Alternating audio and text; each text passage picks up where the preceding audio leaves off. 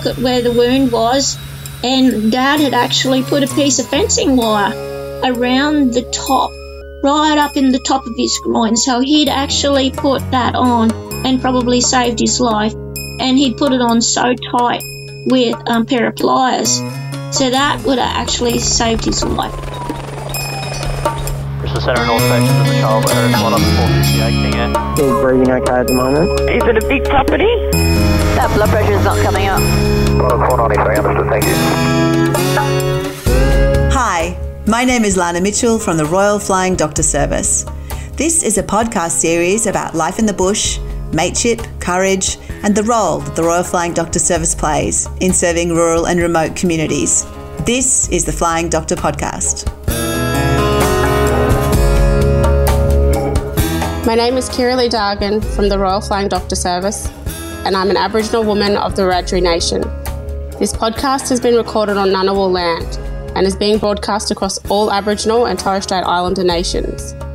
We at the Royal Flying Doctor Service want to acknowledge elders, past and present. The RFDS recognises that this is First Peoples land and always will be. There is a delightful small Queensland community on the Capricorn Highway between Emerald and Longreach that is situated on the banks of the Jordan Creek, or the river as it's sometimes called. Initially starting as a railway station in 1885, the community was named Jericho at that time by a railway engineer because it was the first station west of the Jordan, a reference to the biblical town of Jericho being to the west of the Jordan River. Today, Jericho has a few hundred people and is known to be a great place to fish and birdwatch because of the gentle Jordan. It also has a number of interesting and colourful murals painted by local residents, with the most popular being two goannas having a beer. From 1991 until just September of last year, Lesley has been dedicated to the well-being of Jericho and the surrounding district as a bush nurse at the Jericho Health Clinic. She's a courageous and loving woman who was acknowledged with an Australia Day Award in 2019 and has also been nominated and won the RFDS Everyday Hero Award for her region and for the state of Queensland. G'day, Lesley. Hello, Lana. How are you? I'm good. Would you firstly tell me a little bit about Jericho and what it looks like? It's a small town on the Capricorn Highway, 1100 kilometres northwest of Brisbane. The town itself's only uh, quite tiny, but it does have a huge catchment area of 13,000 square kilometres and 84 cattle properties, main industry being beef cattle production. Apart from that, lovely scenery. Yeah, it's a really nice little place. Nice people. What do you love about living there? I don't know. It's just when I first came here, my parents or uh, most of my family had properties here. And when I first come out here, I just felt like I belonged. I kind of had a little bit of history um, going back to Jericho because my great aunt was the first bush nurse here in Jericho. Oh, wow. She came here when the uh, polio epidemic was here, and um, and she is actually buried in the cemetery. She was killed off as a result of a horse accident while she was out checking on the children that had polio, actually not far from where we live. And my grandfather used to tell me all about what she used to do out here. So there you go. Wow. Yeah, and, and so what's the heritage for you and your family in that area? Have you been in that district for a long time? They have been here for a very long time. Various members um, bought sheep and cattle properties out here. You know, it's like third generation is still here. A lot came from southeast Queensland and came to Jericho. And when did you train as a nurse originally, way back? Uh, I trained in Gympie uh, in the 1970s early 1970s. Right. Could you explain what a day in the life of a remote area or bush nurse looks like? Because it, it takes a pretty strong, resilient, and courageous health provider to do it alone in a small community for so long. Day in the life. Well, you never plan anything. I'll tell you that. You never plan anything. You have to be very well organised because you never know what's going to happen, what your day is going to end up being like. So, can never plan anything with family or anything like that because sure as eggs, you plan it, you won't you won't get to finish it for the day. Be out with some emergency. It's just one of those positions. But in saying that, the people are really lovely here. The one thing that I have found over the last few years is looking at the children, you know, like third generation and, and looking at the, the children that I vaccinated years ago are now bringing their own babies in for vaccination. And it's like, wow, where did those years go? That's lovely. It's um, a very fulfilling position. How far away is the closest hospital? 54 kilometres. Right. You've seen and dealt with more than a fair share of accidents and injuries and illness over the time of your career. There was one particular story, Lesley, that I was keen to yarn with you about, and that's relating to your daughter Tammy. Would you just first set the scene for me of when this was and how old your daughter was and where she was living? It happened on the Wednesday just before Mother's Day, so around about this time of the year, 1998. So she was 23. It was six weeks before her and her fiance were going to get married. She had been at our place in Jericho that day and we'd been looking at the, um, making sure that the in- wedding invitations were all ready to go out and um, actually hand sewing her veil to her headpiece Yeah. and doing all those last minute things. And she said that she was going to go down and cook tea for her fiance, and he was away mustering. Um, and she would go down and stay at his place, his property, which was outside of Alpha, and she'd be back the next day. I don't know exactly what happened, except that I know she was cooking spaghetti bolognese, and she walked out of the kitchen and she heard a noise, and she walked, and she ended up being shot with a 22 rifle and it was a hollow point shell. And hollow point shells, what they do is they fragment. So it's like a whole heap of uh, shrapnel. In one way, she was lucky um, because it where she was shot was just above the um, belly button, umbilical area at point blank range. So it went straight in. So it missed her aorta and it missed her spinal a spinal cord. It actually took out all the fra- fragments, took out her both lungs, her um, pancreas, her um, d- it damaged her liver, large bowel and a small bowel and a stomach, and a spleen. Oh my gosh. So this was something she wasn't expecting, obviously. Had she disturbed an intruder or an intruder had been disturbed? She heard a noise. She and she thought it was a fiance come home, and she walked out of the kitchen through the dining room and was going out onto the front veranda. It must have happened around about half past six, seven o'clock, maybe a little later than that, because we got the call at eight forty um, that she was at Alpha Hospital. So it was an intruder and it was a person who shot her at point blank range. She's alone on this property in a remote part of Queensland. Who discovered her? Who found her? I presume, or did she manage to make a call for help? No, no. She was found by her fiance lying face down on the cold floor. Oh my God. And it was really, really cold at the time. And the specialist and the doctor said that probably saved her life because she had actually pressure on the wound from the hard floor and and it was lino, so it would have been really cold and hard pressing up against her stomach. He found her, he rang the hospital, Alpha Hospital, straight away, and they um, sent an ambulance. Oh my God. We got the phone call to say that what had happened, she, they didn't say exactly what had happened, and they said that they'd organised for the police in Jericho to bring us to the hospital. Has the, has the intruder already, I presume they didn't stick around. They obviously just, Gone. they're gone. Yeah. So you get the call, you head off, and, and Alpha is, you said, about 50 kilometres away? we get the call at 54 kilometres from our place to Alpha. And by the time we got to Alpha Hospital, she was in emergency. She was semi conscious.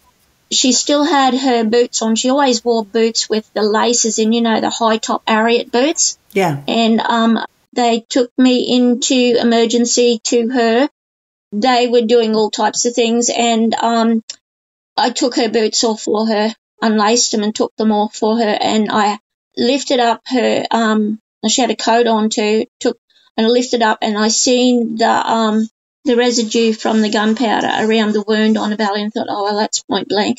So You see, it's not long before that that I had been to Toowoomba to do a course on um, gunshot wounds. Oh, wow. Um, you know, first aid treatment. So, bit ironical actually. Yeah. At first, I thought when they, when the police told me that she'd been shot, I thought if she's been shot in the head, I was just, you know, it's, when I seen the wound on the stomach, I thought, oh God, you know, there'll be heaps of damage there, but I didn't know that it was a hollow point and how bad it would actually be.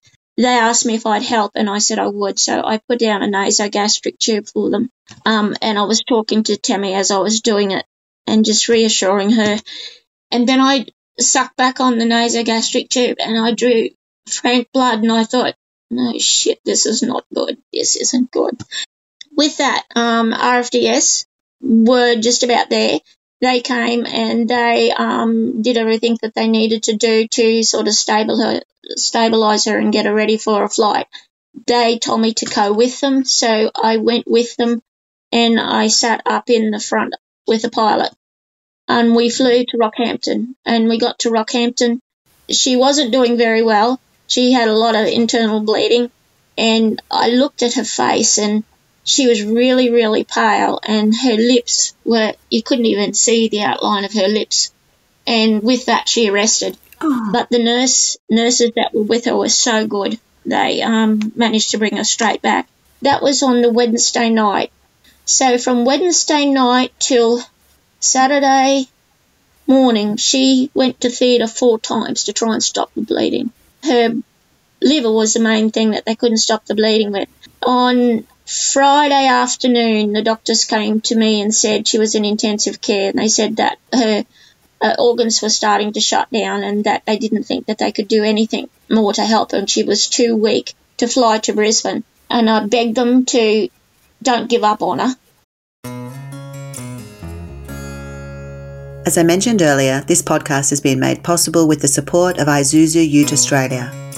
Having reliable vehicles is imperative in the harsh Australian outback, and Isuzu have provided D-Max Utes and MUX SUVs to pull seven large RFDS flight simulators as they engage in school, community, and field day activities for the Royal Flying Doctor Service. These simulators are full-size planes, minus the wings, and the Isuzu D-Max and MUX vehicles are a perfect match for the long distance heavy towing demands of these RFDS simulators right across Australia.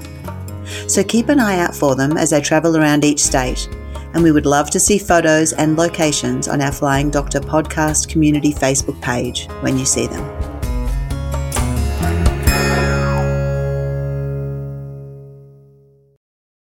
They had a um, a video link with Brisbane specialists and the um, young doctor told me that there was a, a specialist down there who said that he knew of someone who was a surgeon who was um, holidaying at Yeppoon. And they said they would try and get on to him. Anyhow, they did. He came to the hospital, to the Rockhampton hospital, and operated on her, and he stopped the bleeding. Wow. Yeah, so that night, the Friday night, he said, she'll be okay. We'll get her to Brisbane. He came out and I never saw his face because he still had all the um, gown and the theatre cap and the mask on his face. And he just said, she's, she's, he just grabbed my arm and said, she'll be all right. I'll get her to Brisbane. So um, that night there was a big storm, but um, RFDS flew her from Rockhampton straight through to Brisbane. And I squashed into that plane up, up the front somewhere and um, we got to Brisbane and they put her into intensive care. She was in the bed one, right as you go through the door on your right, straight across from the reception desk. Now she went to theatre again twice when she got down there, and that was Mother's Day on Sunday morning. So she was she was stable. She was obviously unconscious and had all these lines in her. And I think they told me she had something like 30, 30 something units of blood. Wow. The nurses were just lovely and the doctors, and they said to me, go and have a sleep. Yeah, I, I, I was going to say, I bet you hadn't slept for like four or five days. No, I, I hadn't, and I was starting to feel really lightheaded. They were so good down there in Brisbane. They were good everywhere, actually. Oh, one of the, um, you know, those safety people, you call them? The, right, anyhow, he all came up, all dressed in all his stuff, and he escorted me over to these this little unit, and he told me to sleep there for the night, and he'd be doing rounds, and not to leave there in the morning. And I had to press this particular buzzer, and someone would come and get me and um, take me back up to intensive care. The next morning, I went up there, and it was about six o'clock. I showered and got dressed, and I went up, and I walked up the hallway. Um, they'd escorted me to the lift, and I went up, and I could see the nurse that was looking after Tammy. She was sitting on, they call them a cow, you know, those computers on wheels, and she was sitting on at that at the end of the bed, and I could see um, Tammy wasn't moving or anything, but I could see all these lines and machines and everything, and um, they have these big clear rubber doors to go into intensive care, and she seen me coming, and she and she pushed the door open, and she came out to me, and I just stood there, and I thought, oh, what type of news am I going to get this morning? And she said, Happy Mother's Day. Oh, And I oh. said, Really? She said, Yeah. She said, She's stabilising. oh, It was the best Mother's Day present anyone could ever get. She was away nearly four months before she got shot. She was about 65 kilos. She's a big, tall girl. When she came home, she weighed, I think, 45 kilos. She was just, yeah, How is she today, Lesley, having survived such a horrific injury? Has she got ongoing challenges uh, with her organs um, as a consequence of that gunshot, or has she managed to come through okay despite all of the surgeries and everything that was required as intervention? she has some challenges, but she tends to manage them. One of the big things that she has is she's got a lot of shrapnel still in her body, and some pieces of shrapnel are still sitting very close to her spinal cord, which the um, um, you know the specialists and that are quite uh, concerned about. But she's doing quite well. The other thing is that she has a uh, she has to really keep barley sugar on her all the time because she gets uh, has hypoglycemic cemic episodes, and because she's very active too, she does a lot of cutting. You know, with the horses, they do that, and she trains a lot of horses, and because um, her pancreas isn't working uh, the way it should do after all the damage. But yeah, no, she's she's good. She looks wonderful. Oh, that's amazing! What a story! Did she, so that this whole thing happened just six weeks before her planned wedding? Did she, you know, four months, six months, a year later, uh, go through and, and, and actually tie the knot in the wedding that she dreamed of? Yes, she did. She waited until she she'd already had the dress and everything, so she wanted to make sure that she could wear it properly because she was so thin when she came home. So they waited until she and she had to kind of get her head around the whole thing as well. They left that property and went elsewhere to another another district a long way away. And then yes, she got married about two and a half years later. Oh, that's wonderful. Did they ever catch the the person that shot her? No, no. Oh gosh. Somebody is walking around with a conscience that is going to send them somewhere when they die. I mean, that's just horrible. I, I'm I'm somewhat speechless. Um, that's just such an intense story, and as a mother myself, I just sort of feel like I've, I'm in your shoes, Lesley. So so courageous, both for you and your daughter, and for her then fiance, now husband. Gosh, If it hadn't have been for RFDS, she would never have survived. Holly. They said that only 1% of the people that with those injuries normally survive, so she's a very lucky girl. She is a very lucky girl. There was one other story, Lesley, that I was keen to hear about that relates to your dad, um, now deceased, but back in the early 90s, very much alive and kicking, and a young bloke named Charlie, I think. They were out fencing. Yes. Would you mind explaining how that incident went down? Because that one, too, is uh, sort of something that you can't quite make up. No. No. What sort of day was it, and what do you remember of that, of how that day began?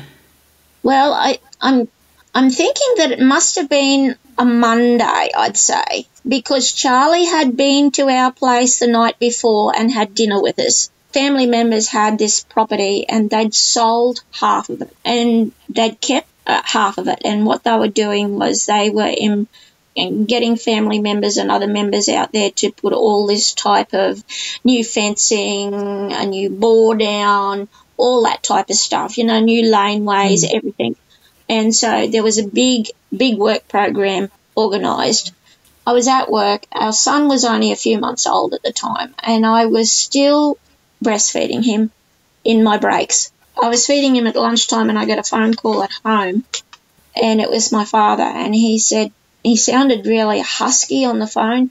You see, at the property where it happened, which was about uh, just over 50 kilometres north of Jericho on an all dirt road, there was no electricity. The, they had a big shed there built. They had a big generator. So, but they did have a landline. So he was on the landline and he said to me, can you come quick? And I said, yes, dad, what's the matter? And he said, the young fella. And I said, yes, dad, what's happened? He said, he's had his leg chewed off. I said, what? He's had his leg chewed off. And I, and he was making these really strange noises on the phone. And I said, What's the matter with you, Dad?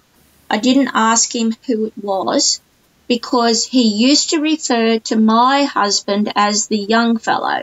See? and I'm thinking, Oh God, is he still alive? He said, Yes. I said, Where is he? He said, He's in the back of my ute in the shed. And I said, What's the matter, Dad? He said, oh, I've got terrible chest pain. I said, Where are your Anginine? He said, They're in the glove box. I said, Can you get them? He said, I will try. And with that, he gave this almighty God like a groan and and everything just stopped. It's like the big noise and obviously he'd collapsed and pulled the phone off the wall. So hold on. So Lesley, so you've been told there's a young fella who you think is your husband. It actually wasn't your husband, but you thought it was your husband, Yep. who's had his leg chewed off Yep. and with no detail, and that he's in the back of the ute, Yep. and that your dad has chest pain and has now collapsed, ripping the only phone line off the wall and leaving you 50 kilometres away. What did you do? I went out into the street, and I know this sounds like something out, out of the West, uh, but I had to had the baby. See, you know, I was still I was still breastfeeding him, I, but I always had a really good nappy bag and everything packed just in case I got a big emergency. And I just um, grabbed him and um, raced straight out the front gate. And my sister lived across the road. As I'm going, um, I called out to her and she ran down the steps and I handed the baby to her over the fence.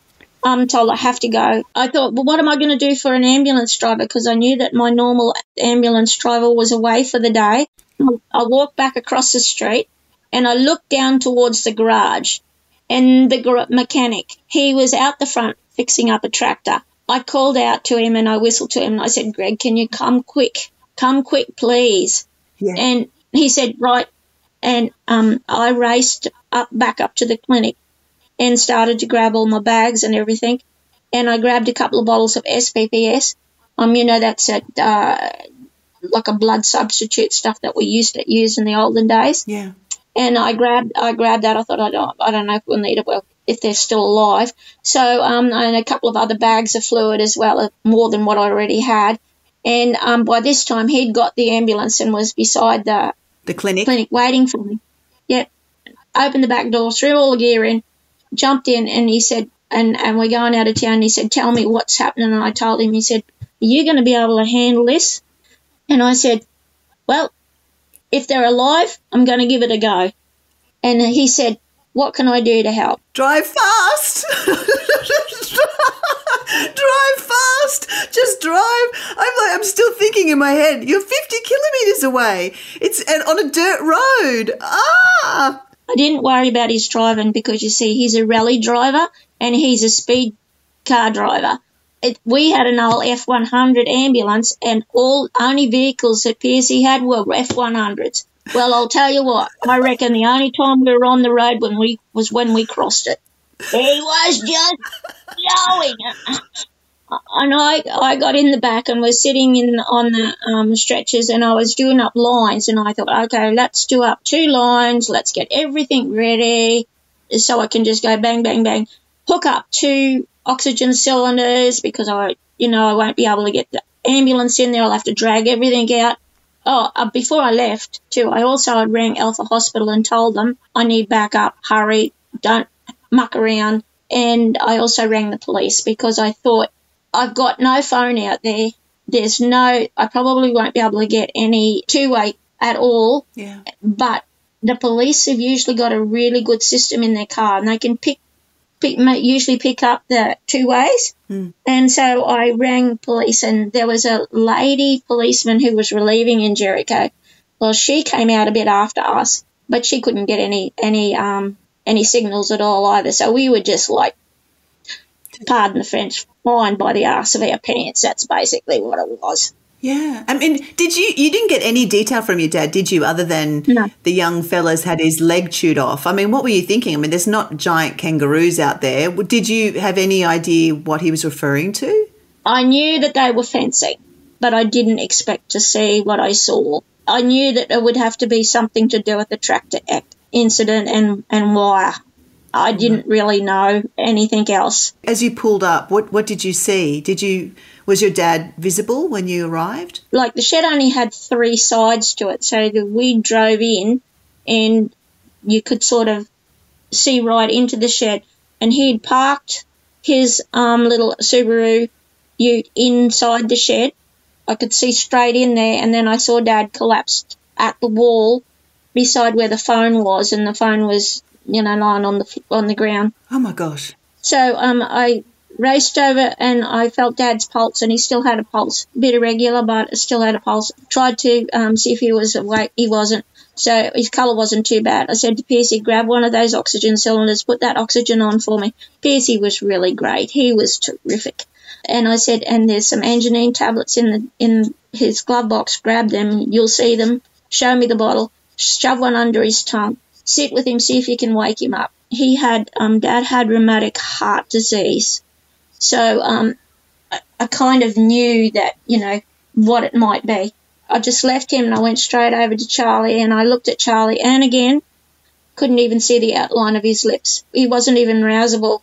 Were you surprised to see it was Charlie and not your husband because you had thought at first that it was your husband your dad was referring to? And the, and the ute was a little bit further inside the shed in the dark, you know, sort of in the shade. Yeah. So I, when I first went in and had a look, and I went, "Oh Jesus, it's Charlie." Kind of go into automatic. Do you know what I mean? You try not to. One thing I've learned over the years, you, even though you know all the people, don't let that feeling of um, what's the word? The emotional attachment that you have to the person you're Yeah. dealing with. Yeah, it's yeah, get on top of you. Otherwise, you will not be able to do what you have to do. You know.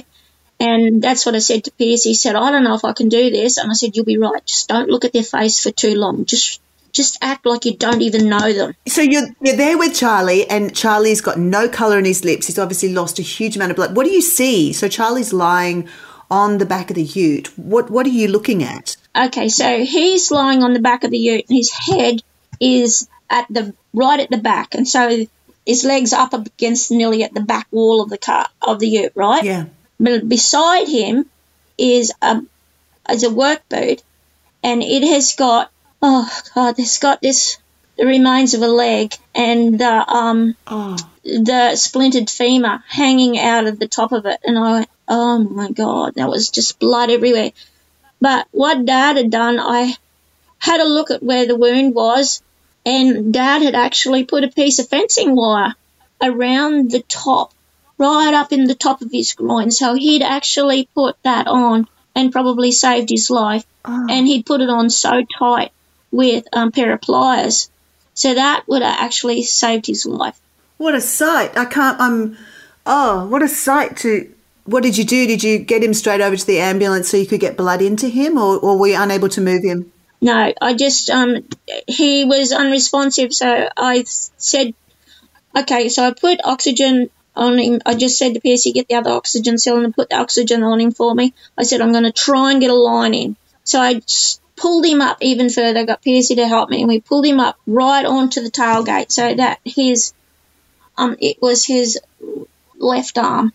I could drag his left arm right over and hang it down, and I just gradually, I had everything ready, and I gradually, I sat on the cement, and I just gradually massaged his arm so I could try and get a vein up. And I got this tiny little vein in the back of his hand, and I, I don't think I've ever prayed so much in my whole life to try and get this in. There's no such thing as bone guns or anything like that. We never had anything flash. We just had cannulas, cannulas and tourniquets. That was it. Nothing else. Yeah.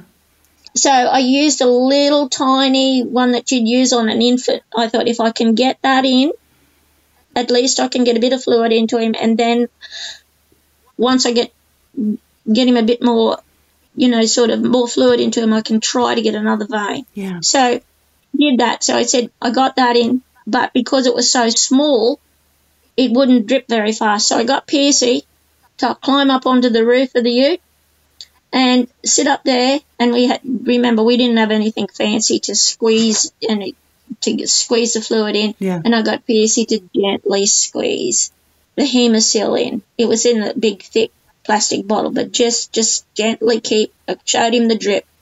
Keep doing that for me. Keep doing that for me. Let me know when you're getting down a bit. Yeah. So then I checked his blood pressure, and his blood pressure started to come. I could actually get a diastolic then. After the first um, lot went in, we just kept on doing that.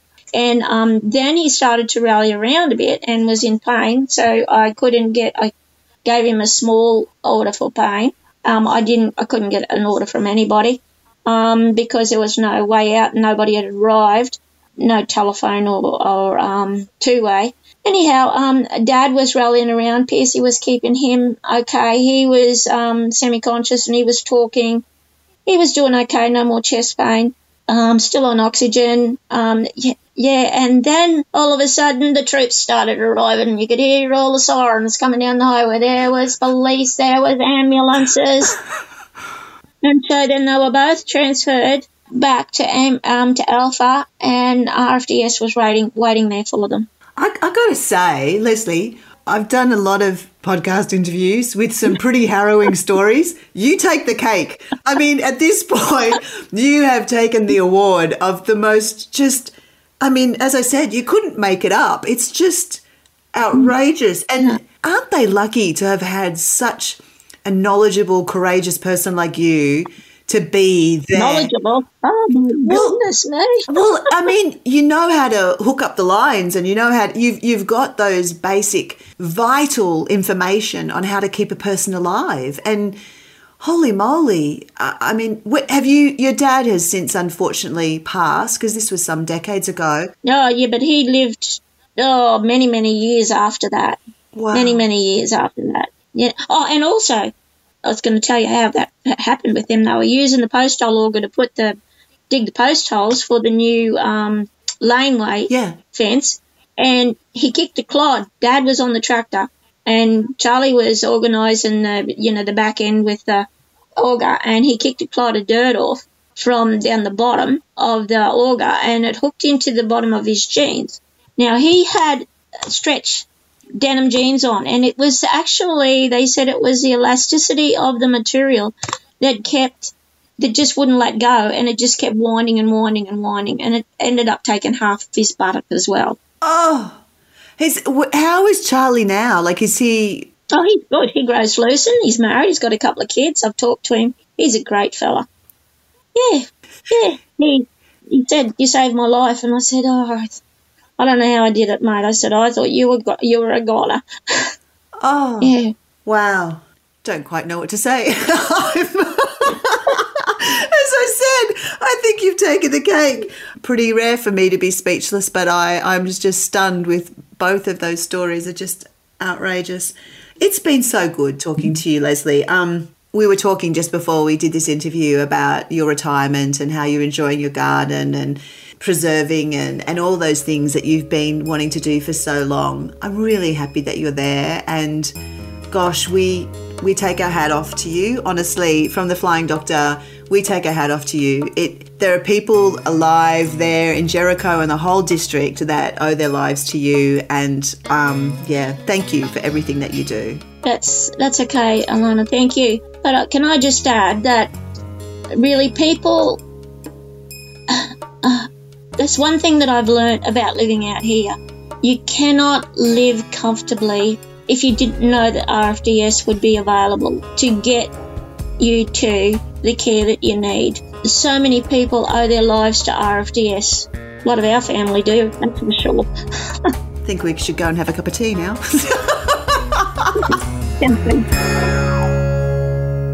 Thanks for listening. If you enjoyed this podcast, please share it with family and friends. And don't forget to subscribe wherever you get your podcasts. You can also join our new Facebook group called the Flying Doctor Podcast Community, where you can chat to other listeners. And please do try out our new podcast hotline. You can call and leave an audio message with questions and feedback on the podcast.